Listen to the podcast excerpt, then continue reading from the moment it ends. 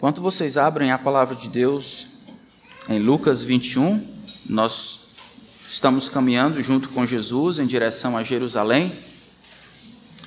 Dois dias atrás, Jesus entrou em Jerusalém sobre os aplausos do povo, dizendo: Hosana, Hosana nas maiores alturas, Hosana ao que vem em nome do Senhor.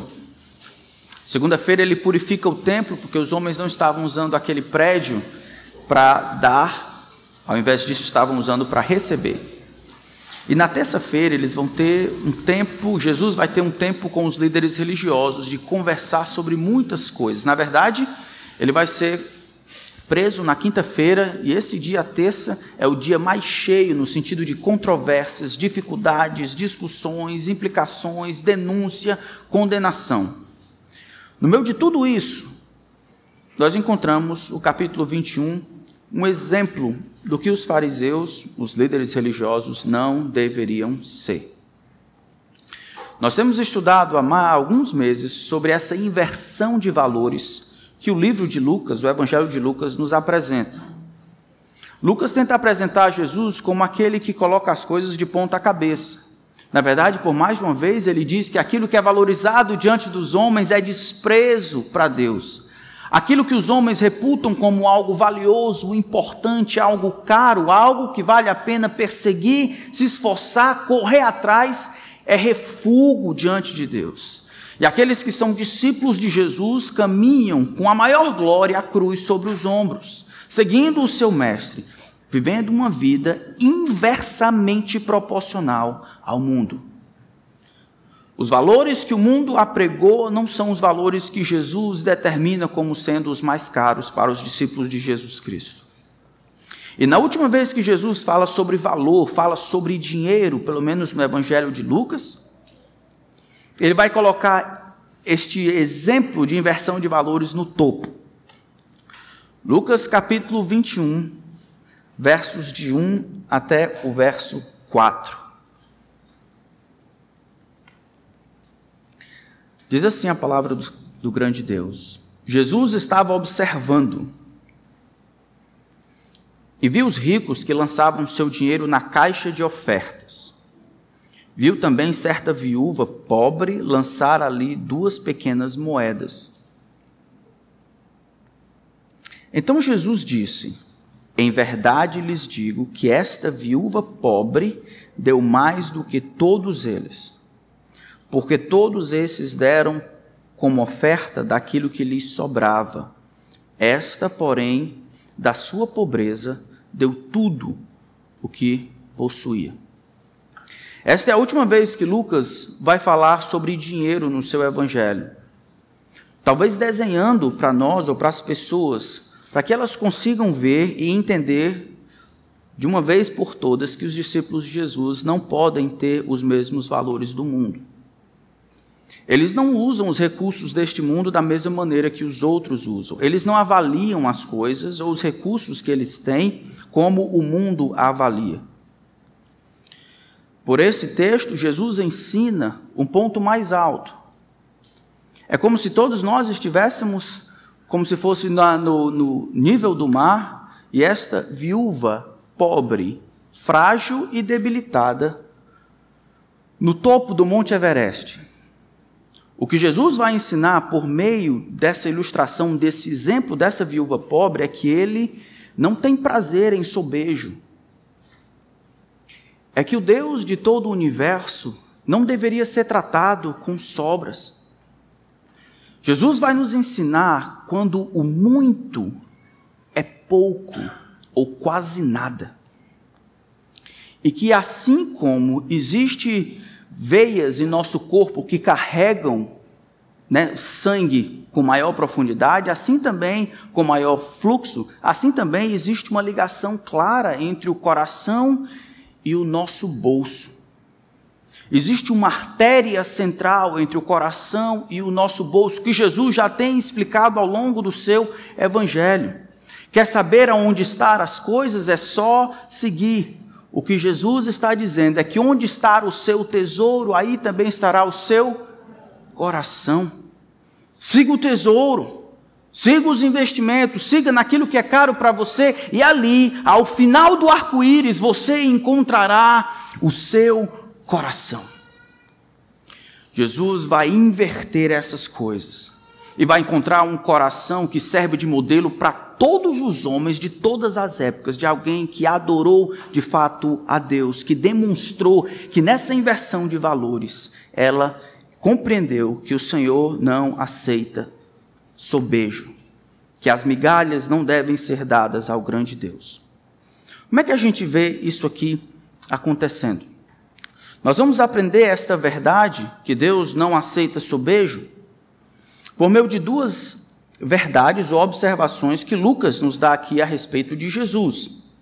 A primeira é que Jesus observa as ofertas, ou observa as nossas ofertas, ou ele simplesmente ele não está passivo, deixando que as coisas simplesmente aconteçam. Jesus está atento, observando.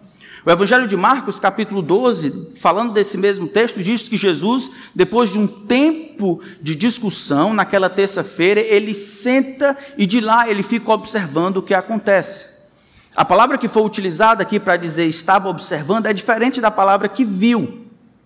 Jesus estava observando, como se observando atentamente, escrutinando o que estava acontecendo, e ele percebeu, ele viu algo que chamou a sua atenção, que deveria ser notado, uma ilustração para aquilo que ele tem ensinado, de que existe de fato uma inversão de valores, e que é Deus que deve receber tudo, mais do que recursos, toda a vida. E que isso de alguma forma vai transparecer na maneira como nós utilizamos os nossos recursos.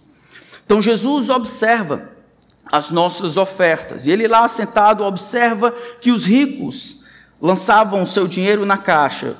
Na verdade, Marcos vai dizer que eram grandes quantidades. Agora é muito esquisito, né? Como é que Jesus sabia que esse pessoal estava dando um bocado de dinheiro? Ora, naquela época não existia gasofiláceos como os nossos, que são a prova, não existia cédula. Nossos gasofiláceos são a prova de som, relacionada às cédulas, mas não de moedas. Naquela época só existiam moedas. Então, imaginando, e os, os gasofiláceos, essas caixas de oferta, eram feitas de cobre, de metal. Então, você imagina, era Jerusalém durante a época da Páscoa, uma das maiores festas, né, das três maiores festas que todo homem né, deveria caminhar para Jerusalém para fazer a sua oferta, sua, no tempo de peregrinação. Calcula-se que talvez mais de um milhão de pessoas iriam caminhar em peregrinação até Jerusalém, todos trazendo as suas ofertas para trocar por sacrifícios e assim adorar a Deus. A cidade estava bombando. É terça-feira, as pessoas estão cheias lá no templo, alguns se preparando, os cambistas, para fazer a, a, o câmbio né, e assim traduzir em oferta, ou na oferta sacrificial. Então Jesus vê esses muitos peregrinos, existiam, o pessoal dizia que existia talvez umas 13 caixas, enquanto Jesus observa atentamente, os ricos vêm e eles derrubam lá suas ofertas. Então você imagina o som de metal com metal soando de dentro para fora e você poderia deduzir pelo peso, o timbre, de que aquilo de fato era muito ou pouco. Jesus então observa atentamente o que está acontecendo ali. O texto afirma que ele estava parado compreendendo, olhando, mas ele não estava passivo. Eu acho que às vezes a gente esquece de que as pequenas coisas, não importa o que aconteça, elas têm de Deus o olhar, o olhar atento. É muito comum as pessoas acharem que momentos como esse de oferta, ou momentos em que traz alguma coisa, ou aquelas pequenas coisas que acontecem no mundo, porque elas não têm intenção ou ligação direta com o reino espiritual, elas passam desapercebidas ao olhar do Senhor. O Senhor demonstra que observe que ele olha, olha se importando, olha avaliando, olha percebendo, olha a realidade de todas as coisas. Ele sabe o que é muito e mais na frente ele sabe o que é pouco. Infelizmente, nós temos padecido de um problema chamado ateísmo funcional, em que a gente ignora a presença de Deus nas coisas mais básicas da vida. Mentimos em pequenas coisas, faltamos aqui, outra acolá, e damos justificativas, cometemos aquele maior de todas as dificuldades, isso é a autojustificativa. Eu sei que ao final desse tempo aqui, alguns não vão gostar do que vão ouvir, alguns ficarão chateados comigo. E as conclusões a que vão chegar, aquilo que o texto vai dizer ao seu coração, talvez não vai ser muito apetecível ao seu paladar espiritual. E como recurso de autodefesa, o seu coração e a sua mente rapidamente vai tentar se auto-justificar, encontrar razões, explicações que sejam as mais bonitas possível. Quando na verdade o que Deus quer é que você aceite o que ele lhe acusa de dar a Deus o sobejo e de achar que o grande Deus lá do alto ri e se alegra com aquilo que você dá. Quando muito, na verdade, é pouco ou quase nada. O Senhor então observa o que está acontecendo lá. Enquanto os homens dão uma grande quantidade, os ricos dão uma grande quantidade, ele observa também que uma certa viúva. As viúvas naquela época eram as pessoas mais frágeis de toda a sociedade. Elas não tinham ninguém por elas, era responsabilidade dos líderes religiosos e até da sinagoga, daqueles que tinham poder providenciar para as viúvas. Algumas vezes, os filhos ou outros filhos, membros da família, deveriam cuidar e providenciar para a viúva, mas a viúva era uma mulher, uma pessoa desamparada. Muitas delas viviam de pouco, viviam no tempo, viviam de esmolas eram desamparadas financeiramente, eram desamparadas em termos de representatividade, não eram protegidas como as outras pessoas que poderiam representar a si mesmo. Viúva, então, infelizmente, eram desprotegidas, frágeis, despreparadas. Por isso que Deus, em Sua palavra, vai ser chamado de o Pai dos órfãos e o juiz das viúvas, aquele que cuida, aquele que protege, tinha determinado para Israel o cuidado das viúvas. No Novo Testamento, as viúvas têm que ser protegidas pela igreja, cuidadas pela igreja, sustentadas pela igreja. Então Jesus faz um contraste gigantesco, os ricos dando muito, ouvindo o tiritar das moedas caindo, enquanto a viúva vem, e o texto diz que ela entrega duas pequenas moedas. Agora isso aqui é fabuloso. Duas pequenas moedas, não é a diferença entre uma moeda de um real, entre uma moeda, sei lá, de, de dez centavos. As duas moedas aqui, ela está fazendo uma tradução de dois leptos, ou quadrantes. Então, lembra numa sociedade em que as moedas eram diferentes, talvez do tipo de material que ela construído, e aí do tamanho representava uma porcentagem do outro. Então, a diária de um trabalhador braçal era um denário. Tá bom? Um lepto era a centésima parte de um denário. Então, se colocássemos para hoje, em termos de salário mínimo, se o salário mínimo é 1.100 a diária de um trabalhador normal, a carga horária, seria 36,67 reais. Um lepto representa seis minutos de trabalho naquela época. A nossa hora é cinco reais. A gente não tem nem moeda para dizer o que representa o lepto. 0,5 centavos. Não dá para saber o o que é que essa mulher estava fazendo lá, entregando tudo isso? A gente não sabe se ela recebeu de uma esmola. O fato é que ela tem um centavo dividido em duas moedas pequenas.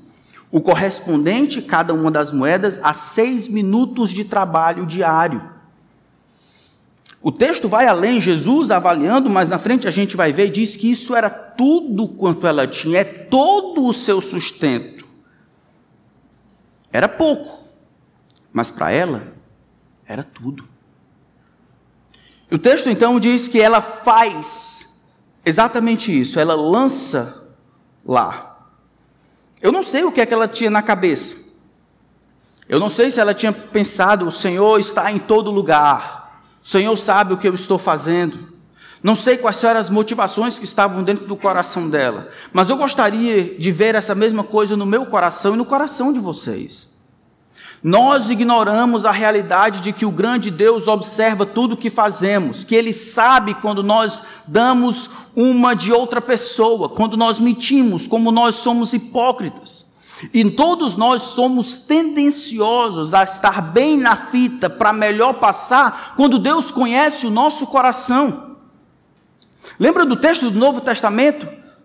O José de Arimateia, o povo estava precisando, ele vende uma propriedade para ajudar os irmãos.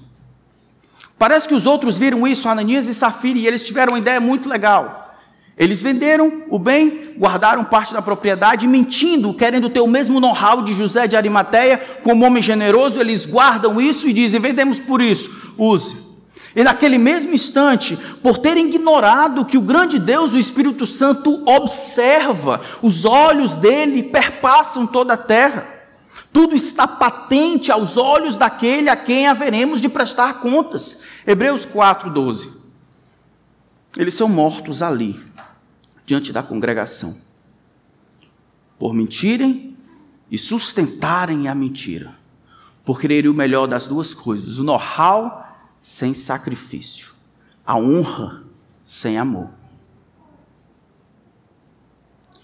Você lembra que Deus observa você? Que Deus olhe o nosso coração, Ele nos acompanha durante a semana. Ele nos observa, irmãos. Ele sabe a situação do teu coração. Ele sabe o que você faz, sabe o que deixa de fazer. Ele sabe o que você faz com dinheiro. O mais importante que ele vai dizer não é o que os outros saibam. Parece que o que estava acontecendo aqui é o comum dos homens. Os homens têm têm a tendência de encontrarem temor de outros homens como a grande motivação para fazerem atos sacrificiais. E as motivações para ofertarem, como era aqui, eram muitas. Eu quero que todo mundo veja o tirintar das moedas que eu coloquei. Eu quero que eu seja considerado um homem generoso. Eu quero que não liguem para mim e perguntem se eu estou fazendo. Não quero receber e-mail de presbítero me perguntando isso ou aquilo. Quando na verdade deveríamos lembrar que tudo é feito na presença de Deus, e se não for para Deus, isso é nada. Anos atrás, o pregador John Brothers queria impressionar a sua congregação com esse ensino. Ele queria impressionar a congregação com o fato de que Jesus sabe o que damos. Então, no domingo, a história diz que ele desceu da plataforma, caminhou ao lado do diácono, naquela época eles passavam a salva, os pratos, ele caminhou ao lado do diácono, enquanto o, Tiago, o diácono, não o Tiago, o diácono passava a salva com as ofertas. E ele olhava o que as pessoas estavam dando. Ele foi de fila por fila, olhando o que as pessoas estavam dando, as pessoas passando sem dar de um para o outro. Alguns ficaram com raiva, Outros ficaram confusos ou envergonhados. Todos ficaram surpresos. Ele voltou ao púlpito e começou seu sermão sobre essa história. E ele concluiu dizendo: Meu povo, se você levar a sério que vi suas ofertas hoje e souber exatamente o sacrifício que você fez em ofertar ou o sacrifício que você não fez, Lembre-se que o seu Salvador anda pelos seus pelos corredores em cada momento de oferta e vê cada centavo ofertado pelo seu povo. Mas se eu fizesse isso, você talvez ficaria constrangido. Isso é uma coisa de fórum pessoal.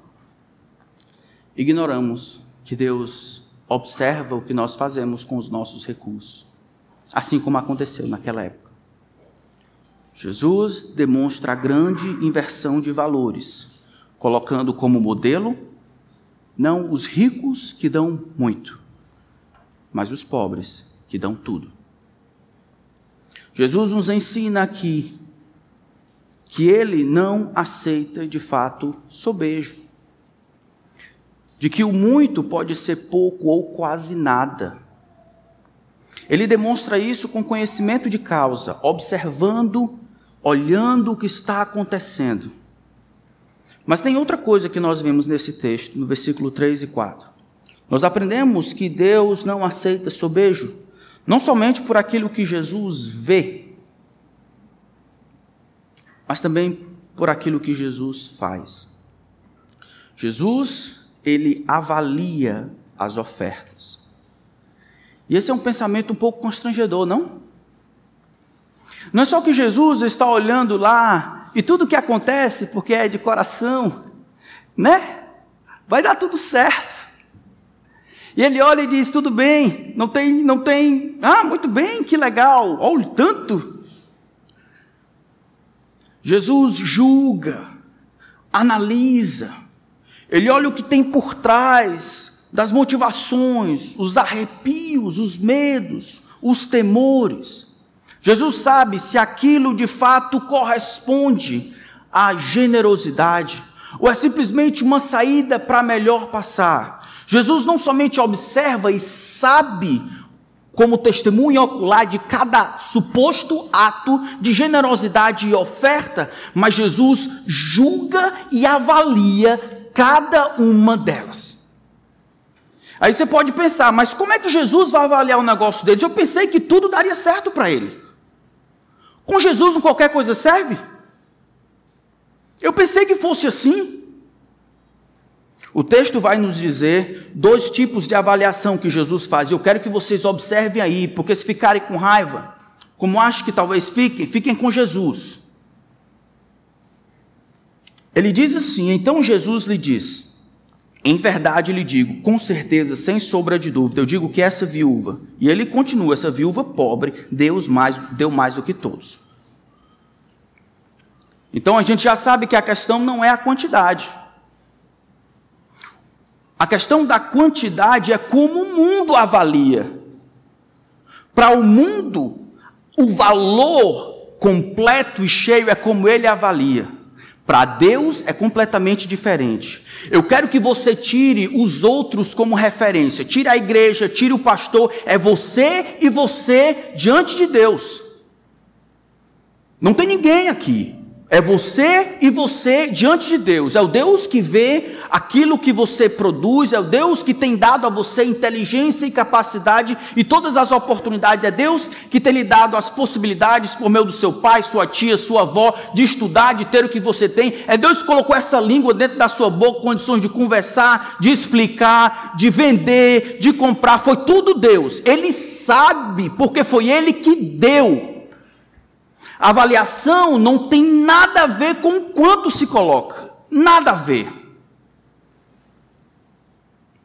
A avaliação tem mais a ver com o custo da oferta do que com o tamanho dela. A avaliação que Jesus faz tem mais a ver com o custo da oferta do que com a quantidade dela. Não é, irmãos, na verdade, o tamanho, mas o que custou para o ofertante trazer. A oferta da viúva foi mais significativa porque ela deu o que possui para viver em contraste com os outros que deram do que sobejava. Ofertas significativas vêm daquilo que nós, de outra forma, usaríamos para nós mesmos. Assim, a devoção sincera desta viúva está em contraste com as ofertas rotineiras, uma vez que eles fazem na fartura. Nós temos essa mentalidade, infelizmente. Conta-se a história de que uma mulher guardou um peru por 23 anos, congelado no freezer. E depois de 23 anos, ela ligou para a empresa do, do peru. E disse: Ó, oh, eu queria saber se é possível eu, eu cozinhar esse peru e, e comer. O homem do lado lá disse: Olha, é o seguinte, ah, você pode utilizar se ele não tiver tido muita oscilação, tiver sido congelado por esses 23 anos, é só que ah, por esse tempo todo, então o gosto já foi embora. Você pode comer, mas o gosto já foi embora, não existe mais nada. Aí ele disse: Não, tudo bem, é. Eu ia doar para a igreja, é isso mesmo que eu queria saber.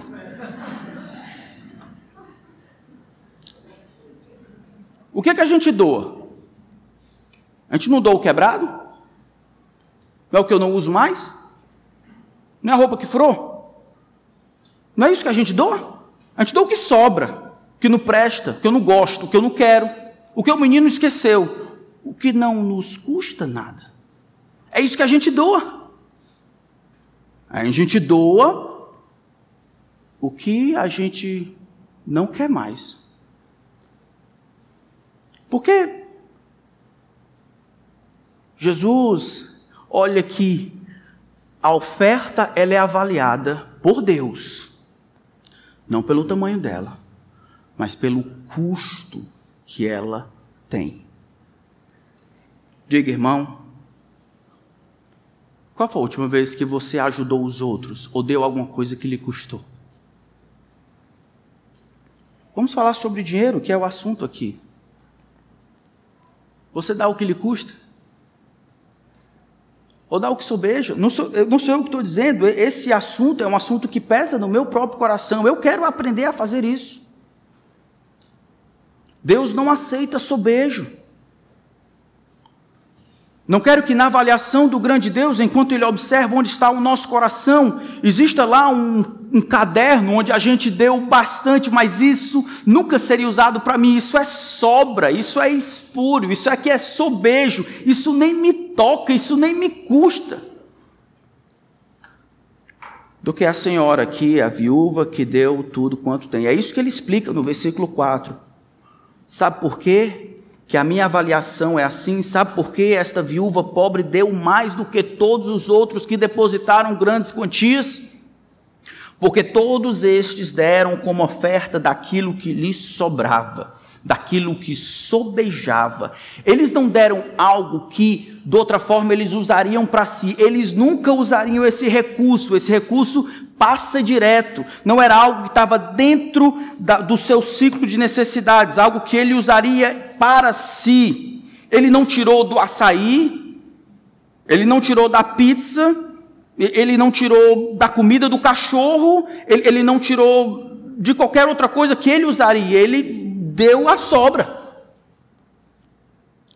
E em fazer isso, Jesus diz: Isso é pouco mesmo que seja muito. Na verdade, é quase nada.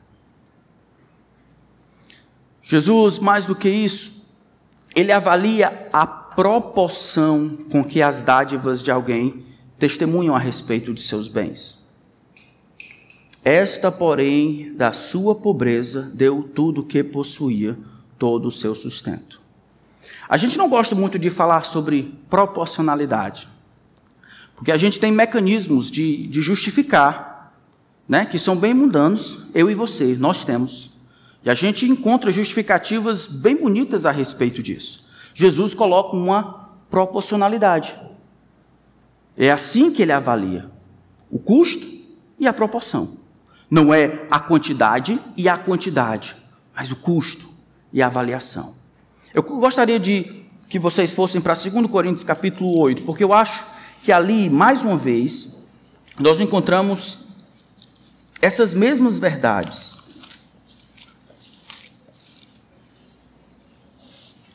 Segundo Coríntios capítulo 8.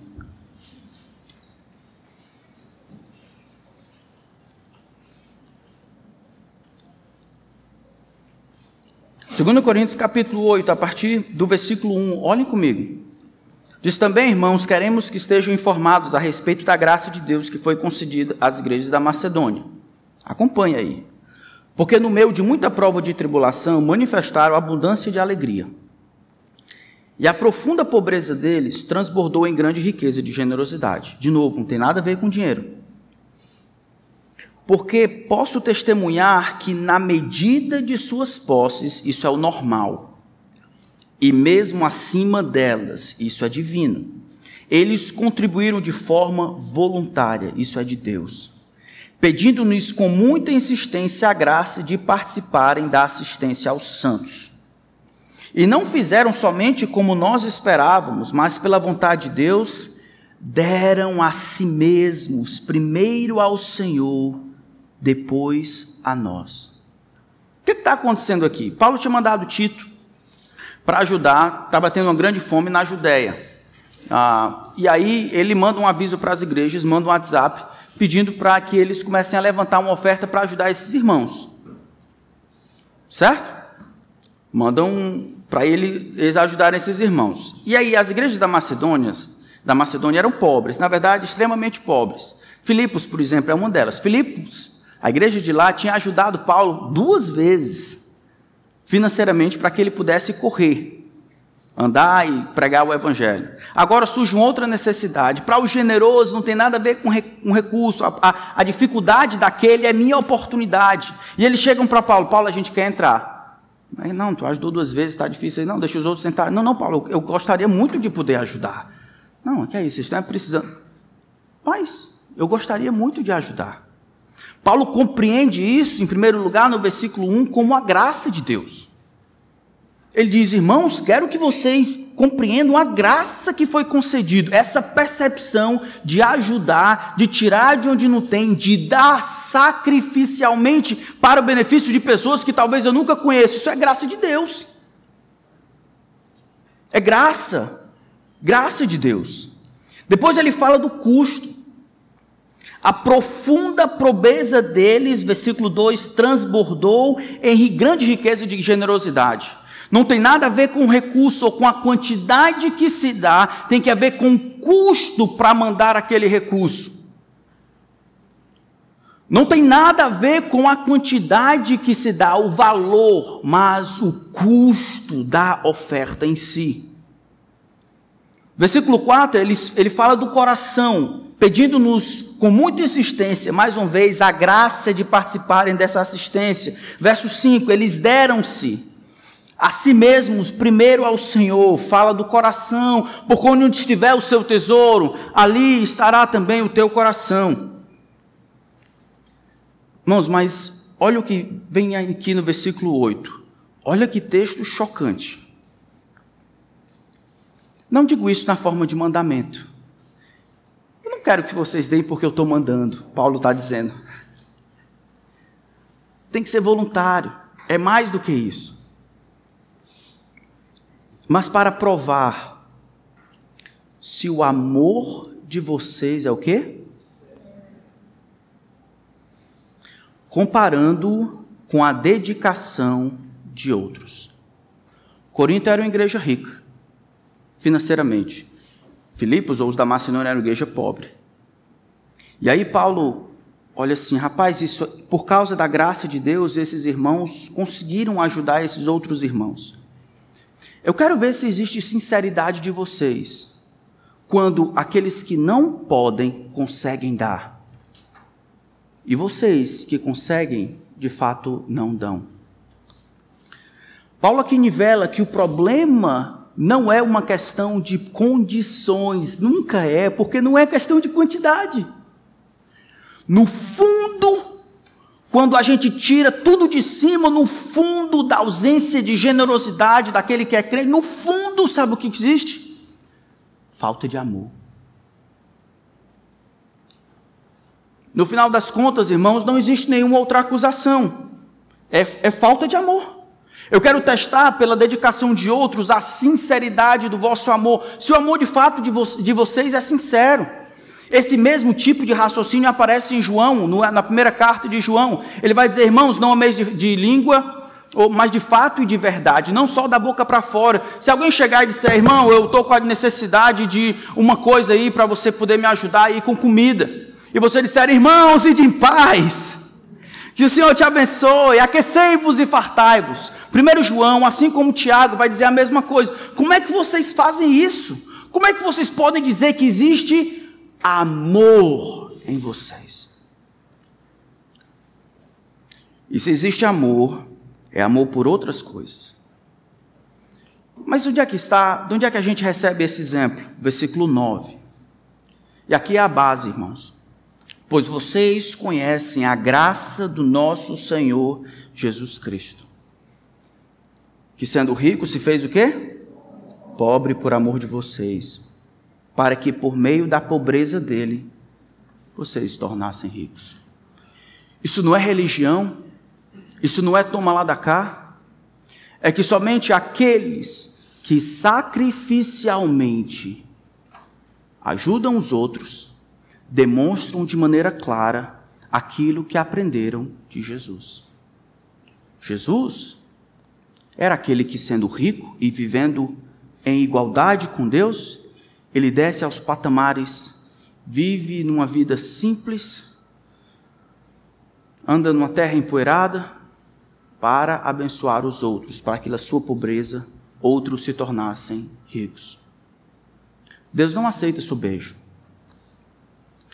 E ele demonstra isso de duas maneiras aqui. Primeiro, ele demonstra isso mostrando que Jesus observava e via o que estava acontecendo.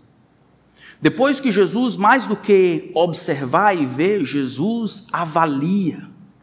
A avaliação que Jesus faz das ofertas não é uma avaliação humana da quantidade, é uma avaliação do custo. Não é uma avaliação humana do tamanho da oferta, mas uma avaliação da sinceridade, da proporção.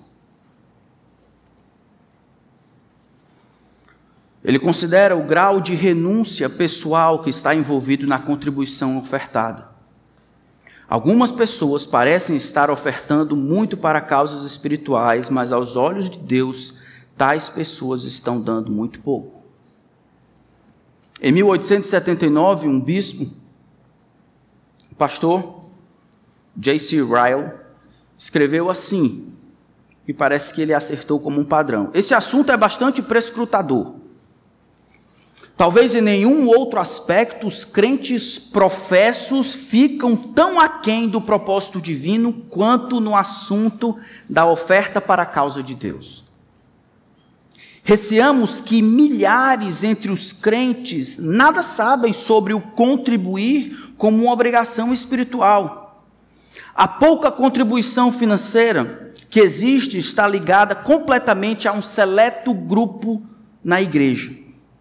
E mesmo entre os que ofertam regularmente, precisamos reconhecer com ousadia, embora tristeza, os pobres são os que, em proporção às suas posses, contribuem mais do que os, ricos. O texto diz: em proporção, ela deu tudo quanto tinha. Eu fiquei pensando nessa semana, é difícil a gente chegar nesse mesmo nível. Eu não sei se nenhum de nós chegou a, a, a uma, uma situação em que a gente só tinha o dinheiro do pão. O pão da manhã. Eu não sei se a gente daria. Eu só tenho dinheiro para alimentar os meus filhos. Eu só tenho dinheiro para comprar o almoço. Eu duvido que qualquer de nós chegou a essa situação em que nós não não temos tudo o que nós tínhamos, era muito pouco. Eu sei que a vida é difícil para alguns de nós, mas sempre tem onde correr, o pai para ligar, tem a mãe para correr, tem, pode visitar um irmão assim devagarzinho, perto da hora do almoço, onze e meia, tem, não é? tem uma bicicleta para vender, pode vender um par de sapato, trocar o, o chinelo, pagar um empréstimo. Vivas não podiam fazer nada. Alguém que faz o que ela fez deveria lembrar de alguns textos. Talvez Salmo 68, verso 5, que o Senhor é o pai dos órfãos e o juiz das viúvas. Talvez o Salmo 103, que o Senhor é Deus compassivo e bondoso, conhece a nossa estrutura e sabe que somos pó. Talvez o Salmo 145, 14 e 15, o Senhor sustém todos os que vacilam, levanta todos os que estão prostrados em ti, esperam os olhos de todos, e tu, ao seu tempo, lhes dá o alimento. Uma mulher que consegue dar tudo o que tem, dar sacrificialmente, é uma mulher que confia que Deus pode prover para ela. O avarento não dá, sabe por quê? ele não confia em Deus, vai faltar. Pode faltar. Se não para mim, para o meu filho, meu neto, eu não posso ficar sem. O avarento não confia. E ele não confia, ele acha que depende dele. E se faltar? O texto liga aqui a adoração verdadeira com o fato de ofertar, irmãos. Isso aqui não é conversa de teologia da prosperidade, é o texto. A gente esquece que existe uma ligação entre como a gente usa, orquestra os nossos recursos e a adoração, o ato de viver para Deus. Avarentos não ligam adoração e dinheiro. Os seus sacrifícios, quando eles fazem, são sempre com coisas que eles gostam de fazer. Meu sacrifício é outro, pastor. Eu estou com as pessoas, eu jogo bola com elas. Meu sacrifício é outro, pastor. Eu converso a respeito de Jesus com elas. Meu sacrifício é outro, pastor. Eu, eu levo fulano de tal para assistir um filme. Eu compro uma goiaba para dar para alguém de presente. Meu sacrifício são essas coisas. É, eu não consigo fazer esse sacrifício, eu faço de outra maneira. Eles só fazem sacrifício de coisas que lhes deixam alegres. Essas coisas não são custosas. Nunca em algo que lhes custa realmente. E é assim que eles se justificam. Eu faço sacrifício. Só não me custa nada. A oferta que ela faz de tudo quanto tem no coração indica que ela ama o Senhor e que ela confia no Senhor. Eu sei que é difícil ouvir, mas se você é avarento, você não confia no Senhor. É isso. Eu estou dizendo isso porque Ele ama. Ou você não se importa com as coisas de Deus, é isso. Eu estou lhe dizendo isso porque eu lhe amo.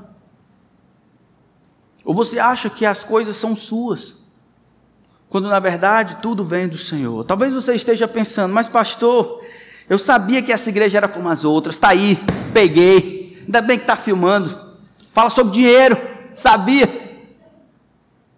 Eu não vou me desculpar por isso. Aqueles que quiserem, em casa e aqui, olhem a Escritura, é o que Jesus diz. Jesus, ele compreende que existe essa artéria central entre o bolso e o coração. E eu queria que a gente encontrasse. Os investigadores de todo o mundo que lutam contra a lavagem de dinheiro, eles têm uma filosofia que eles seguem, na verdade, no mundo inteiro. Quer saber quem é o culpado? Siga o dinheiro. Quer saber o que você ama? Siga o dinheiro. Quer saber o que você ama de verdade? Siga o dinheiro. Quer saber o que é caro para você? Siga o dinheiro. Se você diz que ama a obra de Deus e que Jesus seja conhecido entre todas as nações, se você canta que o Senhor deve vir e ser exaltado, em termos de proporção do que você se esforça financeiramente para que isso aconteça, é você que sabe, não sou eu. É pouco ou quase nada. É só seguir o dinheiro. E o dinheiro vai revelar o teu coração. Jesus ensina que existe essa ligação clara entre aquilo que amamos e naquilo que investimos. Se é assim, não é uma questão de lutar para dar mais. Se a questão está clara de que não é a quantidade, mas o coração, não é a quantidade, mas o custo e a proporção, é assim que Jesus me avalia? Se, a, se é onde está o meu tesouro que está o meu coração, então não é a resolução de hoje, Senhor, sabe de uma coisa? Prometo dar mais. Resolução tem que ser: se arrependa e peça para que Deus mude o seu coração. Deus não está nem aí para o teu dinheiro é o teu coração. Você não resolve mudando nas pontas, acrescentando um zero, dois ou três. Tomado por crise de consciência, porque disseram isso e o pastor disse isso. Deus vê todo mês se a proporção, quando você diz que vai fazer o que acha que vai fazer, para ficar bem na fita ou para o desencargo de consciência. Deus sabe. E no final das contas, não tem nada a ver com a quantidade, tem a ver com o coração. Mude o coração. Então, homem, mulher estará disposto a fazer muito para Deus. Os homens podem dar muito em comparação com os outros que dão pouco. Não é dar sacrificialmente o alvo maior, mas amar sacrificialmente. A única maneira de mudar a nossa atitude para com os recursos é mudar o nosso coração.